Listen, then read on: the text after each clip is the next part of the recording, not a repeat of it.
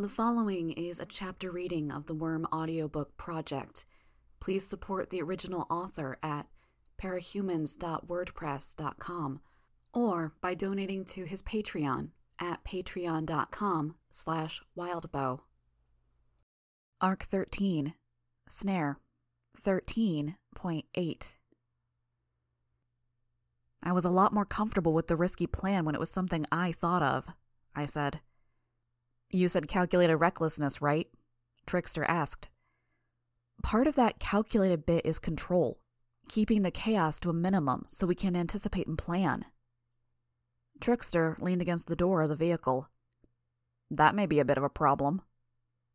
You think? The truck passed over a pothole. Our teams were out in force, our members divided across 3 trucks. I rode with Trickster, Sundancer, and Tattletale. Regia and Ballistic were in the second vehicle. Bitch and her dogs rode in the third. This was Tattletale's first time venturing out of Coil's base in a little while.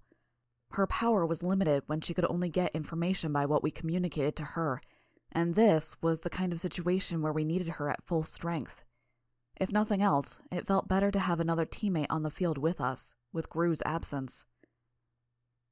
Sorry, I said. I don't mean to sound ungrateful. I know Grue isn't your teammate. You didn't have to come to help. We're all in this together, right? Trickster said. You mind if I smoke? I shrugged, and Tattletale shook her head. He rolled down the window and lit a cigarette, placing it through the mouth hole of his hard mask. That would be his way of dealing with stress. We were all tense, and we all had our ways of coping. Trickster smoked and stared off into the distance. Sundancer fidgeted. She frequently realized what she was doing and forced herself to stop, only to pick up something else. Her leg would bounce in place, then she would stop doing that and start drumming her fingers on her knee pad in some complicated pattern. It made me think of a pianist or a guitarist fingering the strings. Tattletale watched people, her eyes roving over the rest of us. Her cheek bulged slightly where she touched the tip of her tongue against the back side of the wound Jack had left her. And me? I retreated into my headspace, I supposed. I was maybe similar to Tattletale in that I took notes about each of the others, but my thoughts were less about simply observing than about cataloging and mentally preparing. What options did we have? What tools, weapons, and techniques did we have at our disposal? Who was going to be backing me up during this operation, and how reliable were those people? It was constructive, maybe, but exhausting. There were so many angles to consider, and the stakes were high. Brian's life. Brian's quality of life. The rest of us were in the Nine's clutches, but it would take only one mistake before any one of us could be in the same boat, wondering just how horrible things were going to get for us. Maybe fatigue factored in, but the more I thought on our allies, the less secure I felt. The information Cherish had volunteered about Coil, true or not, had left me with lingering doubts. I was also acutely aware of the distinct lack of chemistry and camaraderie among the travelers. They were keeping secrets, with no promises of divulging the information in question. The last time we'd all been in the car with Trickster, he noted that there were 2 major problems that Coil was helping them with. Noelle was the obvious one. A part of me could buy that there was something serious going on with her, something that necessitated the help of someone like Coil. Another nagging part of me was thinking that there was still too many unanswered questions. What was holding them together as a group? How fragile was that tie? Was this really what I needed to be dwelling on? I thought over my arsenal and the options I had with my power. I'd developed enough techniques that I was starting to have trouble keeping track of them all. Should I name them? It seemed like something out of a kid's show, shouting out the names of the abilities as I used them. Firebug attack, go! Silk wrap, strike! I shook my head a little. I was tired. My mind was wandering. I couldn't remember the last time I had more than 5 hours of sleep, and I'd barely slept at all last night. Fear and adrenaline usually clarified things, so it probably said something that I was feeling a little dazed despite what we were going into. Some of that was the constant aggression. Since the Nine had made their presence known, I'd barely been able to relax and let my guard down. After Mannequin had started killing people in my territory, taking even a moment to myself made me feel like I was insulting their memories, that I was failing the next batch of people who would become victims of my enemies. "We should stop here," Tattletale said. That was apparently order enough, because the driver pulled over. The long seconds of stillness after the truck had stopped said volumes. We didn't want to get out of the car. We didn't want to face the nine, deal with their traps as we tried to catch them in our own. 2 or 3 seconds passed with tension thrumming in the air, every one of our nerves on edge, ready to act, react, even now. The sound of a slamming door from one of the other trucks was the little push we needed to move. We climbed out of the truck and joined the others. Bitch had been the first one out. She had Sirius, Bastard, and Bentley with her. We ventured over to a fallen section of wall, peering over it to get a better glimpse at what would be the battlefield. The final 2 members of our group arrived a moment later. Shatterbird landed, stumbling, and Genesis began to materialize in a massive form. We were close to the site of our last fight. The 9 had been on their way to Dolltown, and we'd ambushed them, divided them, and then provoked them into extending out of position. Having done that, we'd kidnapped Shatterbird as she lagged behind and then looped around to capture the wounded Cherish. Now, the 9 were inside Dolltown. I could only hope the noise and fighting of our last encounter would have given most of the residents the time and motivation to run. "How's she handling?" Tattletale asked Regent. "Not the easiest power to use," he muttered. "It's not a physical power, so I'm learning to use it from scratch. Doesn't help that she's really, really, really pissed off. I think she's a serious control freak. My control's slipping a bit." "How much is it slipping?" I asked. "Is there a chance you'll lose control of her?" "Always a chance, but I think I'm okay, as long as she and I remain pretty close to each other." "Tattletale, where are they?" I asked. Tattletale pointed at a squat building a few blocks away. It had the look of a small library, maybe, or a hardware store, a place meant to accommodate a lot of people for one job. "Somewhere in there." "Then we wait," Trickster said, "and we cross our fingers." Waiting, the last thing I wanted to do. Using my bugs, I tried to scope out the area. Please don't let there be people here. There were. I had to be subtle, not giving the 9 any reason to suspect I was around. But even if I counted only the people who had bugs on them already, there were far too many people in and around Dolltown. "Regent, can you stop Shatterbird from listening in?" I asked. "Sure," he said. Shatterbird shut her eyes and covered her ears with her hands. I asked, "Tattletale, do you know where the 9 are specifically?" She shook her head. "There are people here. I'm counting 30 or so, but there could be twice that many. I haven't even taken a serious look at the building the 9 are in, because I don't want to alert them." "Ignore them," Trickster said. "This is risky enough without splitting our focus." "If I know where the 9 are, I can tell these people where to run, give them a chance." "It's not worth the risk," Trickster stressed. He glanced at his teammates. "There's still 5 or 6 of the enemy in the area. If they see what you're up to or get any advance warning we're here, this all goes balls up and we all suffer for it. Grue dies for it." Regent nodded in agreement. I looked at the others for help. Tattletale remained quiet, and Sundancer, the one other person I'd hoped would be sympathetic, looked away. "Those are people," I said. "Real people." "So's Grue, and so are we. We look out for ourselves first. If we can take out members of the 9, we'll save more people in the long run." "The ends justify the means? You realize that when this all goes down, they're going to die, almost guaranteed?" I directed Sundancer to attack a group of people who included bystanders, but they'd been goners already, dead for all intents and purposes. This was something else. 30 people for the sake of hundreds. It balances out," Trickster said. "If we stick to the plan and if we're successful." "I can't agree with that." Then make your call. If you're absolutely certain you're not going to fuck us over and give away the plan, if you're positive that the lives you might save are worth risking our lives and Grue's, you can go ahead. You don't have anyone's support here, and it's all on you if you fail. Tattletale spoke. If you're going to do something, you better do it fast. She pointed, and every pair of eyes in our group turned to look. Purity streaked across the sky, followed by Crusader and a floating rock carrying a whole contingent of their group. The rest would be moving along the ground. Shatterbird, Genesis, go. Shatterbird took flight, calling up a storm of glass shards to accompany her. She flew low to the ground, relying on the surrounding buildings and ruins to keep out of sight. Genesis had finished pulling herself together. Her form resembled Crawler, but with some additions. Growths on her back resembled Bonesaw and Jack. She tested her limbs, then looked at us. At me? I couldn't tell. She had too many eyes to tell.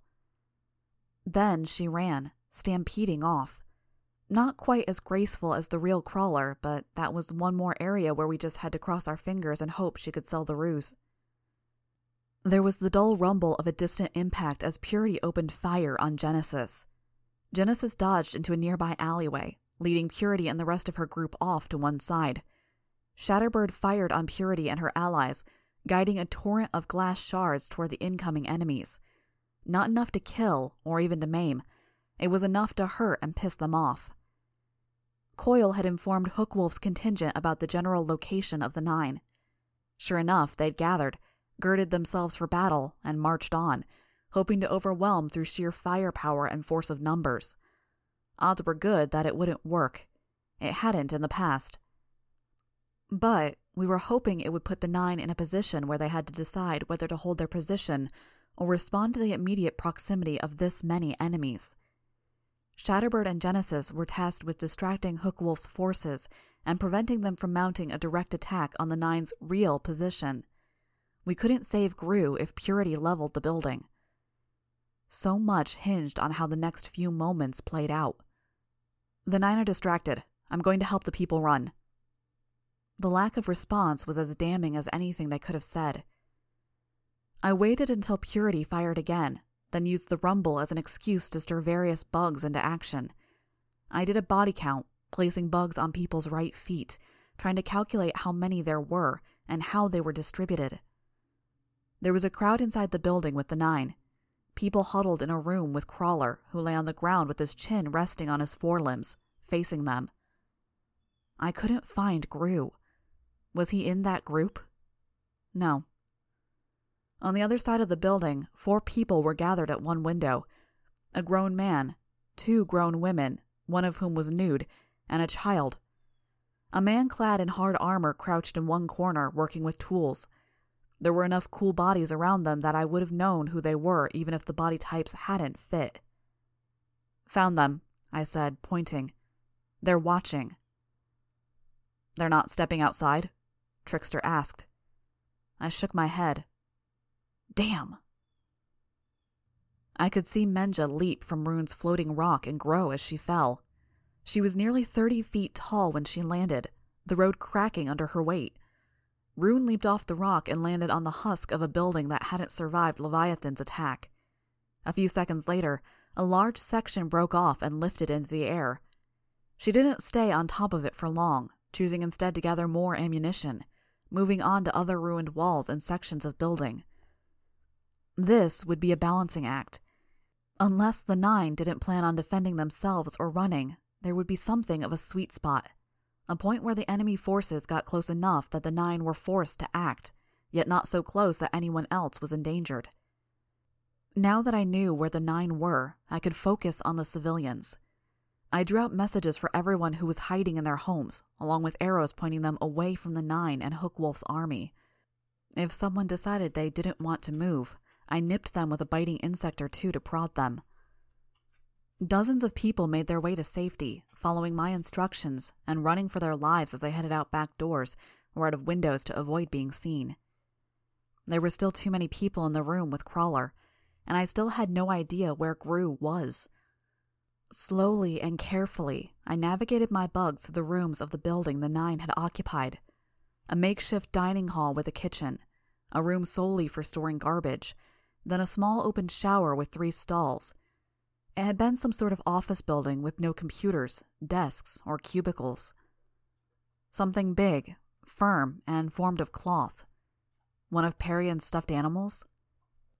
It lay prone on the ground on the other end of the building from where the 9 were poised, so large and fat that it wouldn't be able to fit through any of the doors. I found another cluster of people on the top floor, 3 adult women and 2 children that ranged from toddler age to 5 feet or so in height. Damn it, why did there always have to be kids? I can't find Grue. He's in there, Tattletale said. How sure are you? Pretty darn sure. Then how long before we could move on to the next phase? I asked. I found some people, which solves one problem. As soon as the 9 act, Trickster said. Tattletale? They're not wanting to move. Something about the hostages. Hookwolf doesn't care about hostages, I told her. I know, but the 9 are still holding back. Regent, I started. Don't distract me, he said, rushing through the words. I can barely dodge all of this shit they're throwing at me. I followed his line of sight to Shatterbird. Purity opened fire, and Shatterbird used a cone of glass to block the worst of the kinetic energy and refract the light. Or something. It didn't work that well. Shatterbird was knocked to the ground. She managed to take flight just in time to avoid Neuter, trapped the boy in a cage of glass shards, and then flung a barrage of glass shards at Purity and her group. I could see the glints of the shards catching the light as they flew through the air. Draw some fire toward the 9's location if you can, I said. I said don't distract me. But he listened. Shatterbird interposed herself between Hookwolf's advancing group and the building holding the 9 and their hostages. Purity fired, and again, Shatterbird's glass couldn't absorb the full brunt of the hit. She was hammered down into the ground again, and what didn't hit her struck the building, not far from where the 9 were peering through the window. Come on, come on, I whispered. The 9 reacted. It just wasn't what we'd hoped for. Crawler stood and rumbled some words my bugs couldn't make out, and the hostages fled. The 9 made no move to try to stop them. Just the opposite. They revealed why they'd kept them on hand. The hostages made their way out the doors and into the street surrounding the building. Purity was so distracted by Genesis and Shatterbird that she didn't seem to notice what was happening at first. Tattletale watched with her binoculars. Oh no. Oh no? Trickster asked. Tattletale looked at me. Track their movements. The 9. Don't lose sight of the 9. The hostages scattered in every direction, and some invariably headed toward us. I saw what had concerned Tattletale. Even though I knew where the 9 were, I was still caught off guard. Bonesaw's talents apparently included crude plastic surgery, if crude was even the right word. Every hostage wore the appearance of one of the 9. The group that headed toward us had 3 Jacks, a Siberian, and a Bonesaw. Their expressions were frozen, their eyes wide with terror. None of them were perfect. One was too heavy in physique to be Jack, and the Bonesaw had apparently been a short-statured woman who'd had her shins and forearms sawed to a shorter length and reattached. The resemblance was close enough that someone could mistake them for the wrong person at a glance, and that was all the 9 needed. Decoys. The word was hollow as it left my lips. And the 9 are moving out, Tattletale reported. Leaving the front of the building. Get ready. I used my bugs to draw a message for the people still hiding in another part of the building. Crawler was the first to leave the building, charging out the front door, plowing through 1 or 2 of the 9, and barreling towards Hookwolf's army. The other members of the 9 headed out. A real Burnscar, Jack, Siberian, and Mannequin at the tail end of their mess of fleeing decoys. Bonesaw's not leaving, I said. Doesn't matter. Now! Tattletale shouted. Trickster hurried to my side, binoculars in hand. I pointed, and I could feel a pressure building around me. It was slower than his other teleports, more jarring. It didn't matter. Our group was soon indoors. Me, Tattletale, Trickster, Sundancer, and Ballistic. The interior was rank. They were smells I'd gotten to know since Leviathan's attack. Blood, death, and the dank smell of sweat. Trickster had replaced all of the kids and the 3 adults that had been accompanying them. He hadn't brought Regent because Regent was focused on Shatterbird. That was part of the plan. Leaving Bitch behind wasn't. I could understand it if it was because of the lack of mass to swap with, but my doubts about the Travelers, and about Trickster specifically, led me to ask, "You figure Bitch will cover our retreat?" "And if one of the 9 is here," Trickster said, his voice low, "we don't need her dogs making noise." Right. Okay. Made sense. I led the way, as I had the best sense of the layout. Bonesaw was excitedly pacing back and forth. The rest of the place was quiet. There's only a few places Grue could be, confined spaces my bugs couldn't get to. "Makes sense that they'd improvise a cell to contain him," Tattletale said. I nodded, swallowing. Worn and damaged posters and flyers refer to yoga and Pilates classes. Makeshift signs and notices had been raised since this building had been used for the rich person exercise classes. These were more pragmatic, detailing chore schedules, contact information, and watch rotations. These people had been getting by, maybe in the same way I'd been trying to get my own people organized. I felt a growing outrage at what had happened here, what had happened to my people. Why? What purpose did this chaos serve? We checked a small sauna. No luck. No less than 3 storage rooms, sealed tight to keep vermin out, turned up empty.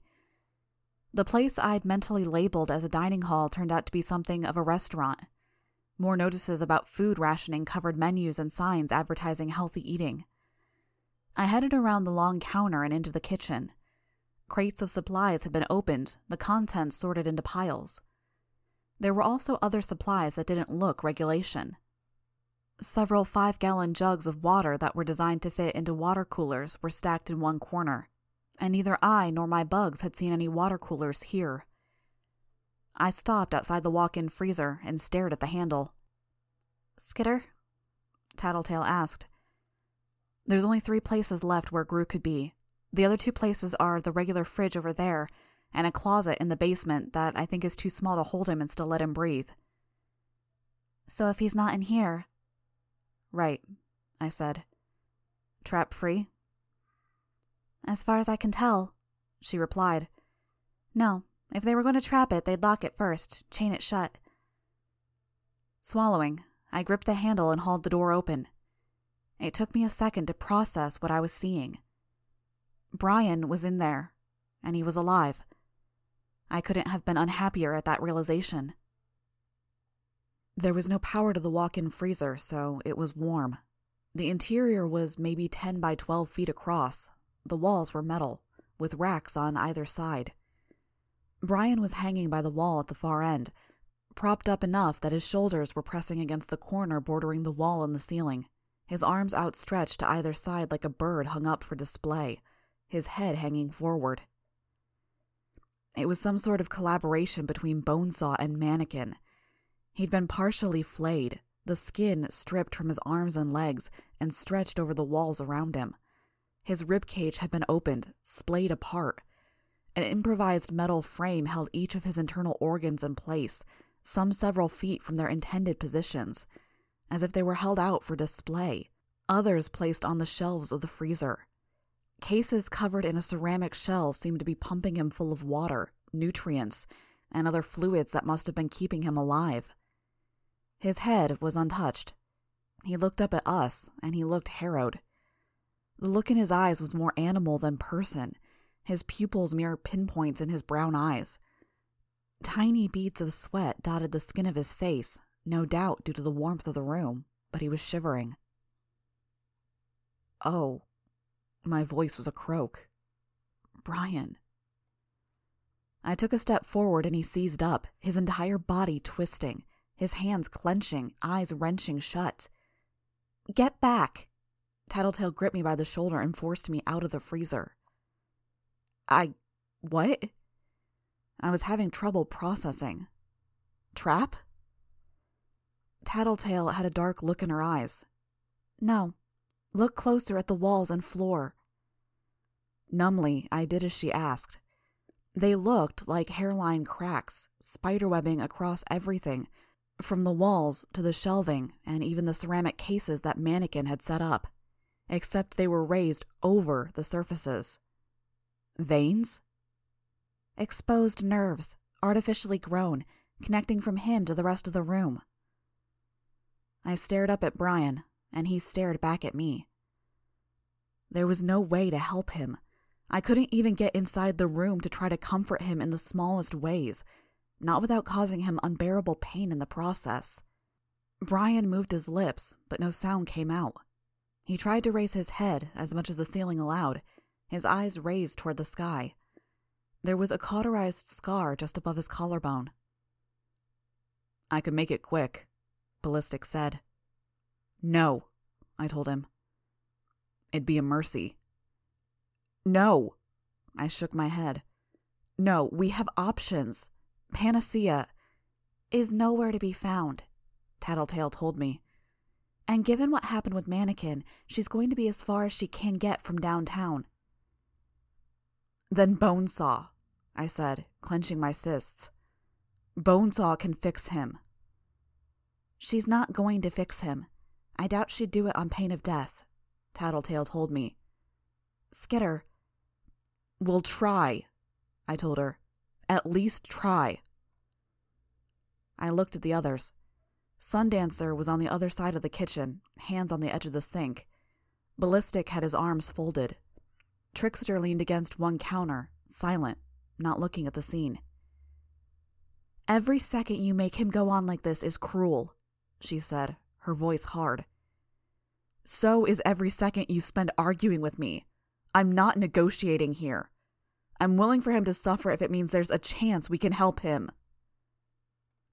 She met my eyes, looking like she wanted to slap me, yell at me, or both. Fine, then let's hurry. I gave Brian one last look over my shoulder before I hurried off, leaving him behind. The others followed. I was using my bugs to track the position of the 9, where Siberian and Crawler were in the thick of the enemy. Mannequin apparently wasn't aware of my presence, so I had my first real opportunity of tracking his movements, as he scaled walls and disappeared into manholes to emerge half a street away. Burnscar used her fire to bombard the enemy and divide them. Jack was more pragmatic, striking from hiding, threatening his decoys to get them to run out of cover and draw enemy fire, and using every hiding space that was available. He was quick, smart, and devastating in how he operated. No movement was wasted, and every time he emerged from cover and swiped his knife, someone suffered for it. As far as I could tell, he was evading night and fog.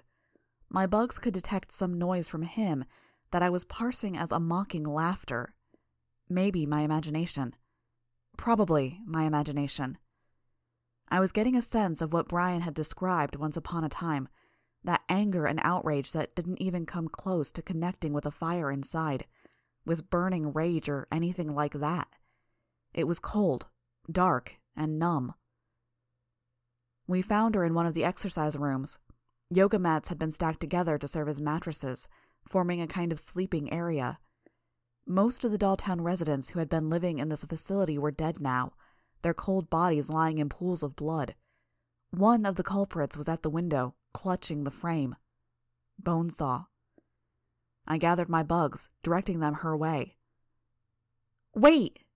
Tattletale cried out. I turned to see her stagger. I whipped around to see Bonesaw.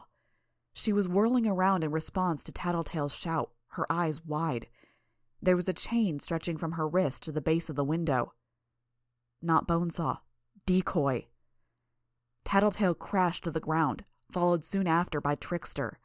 Sundancer and Ballistic crashed to the ground a second later. Why won't you go down? The voice was petulant.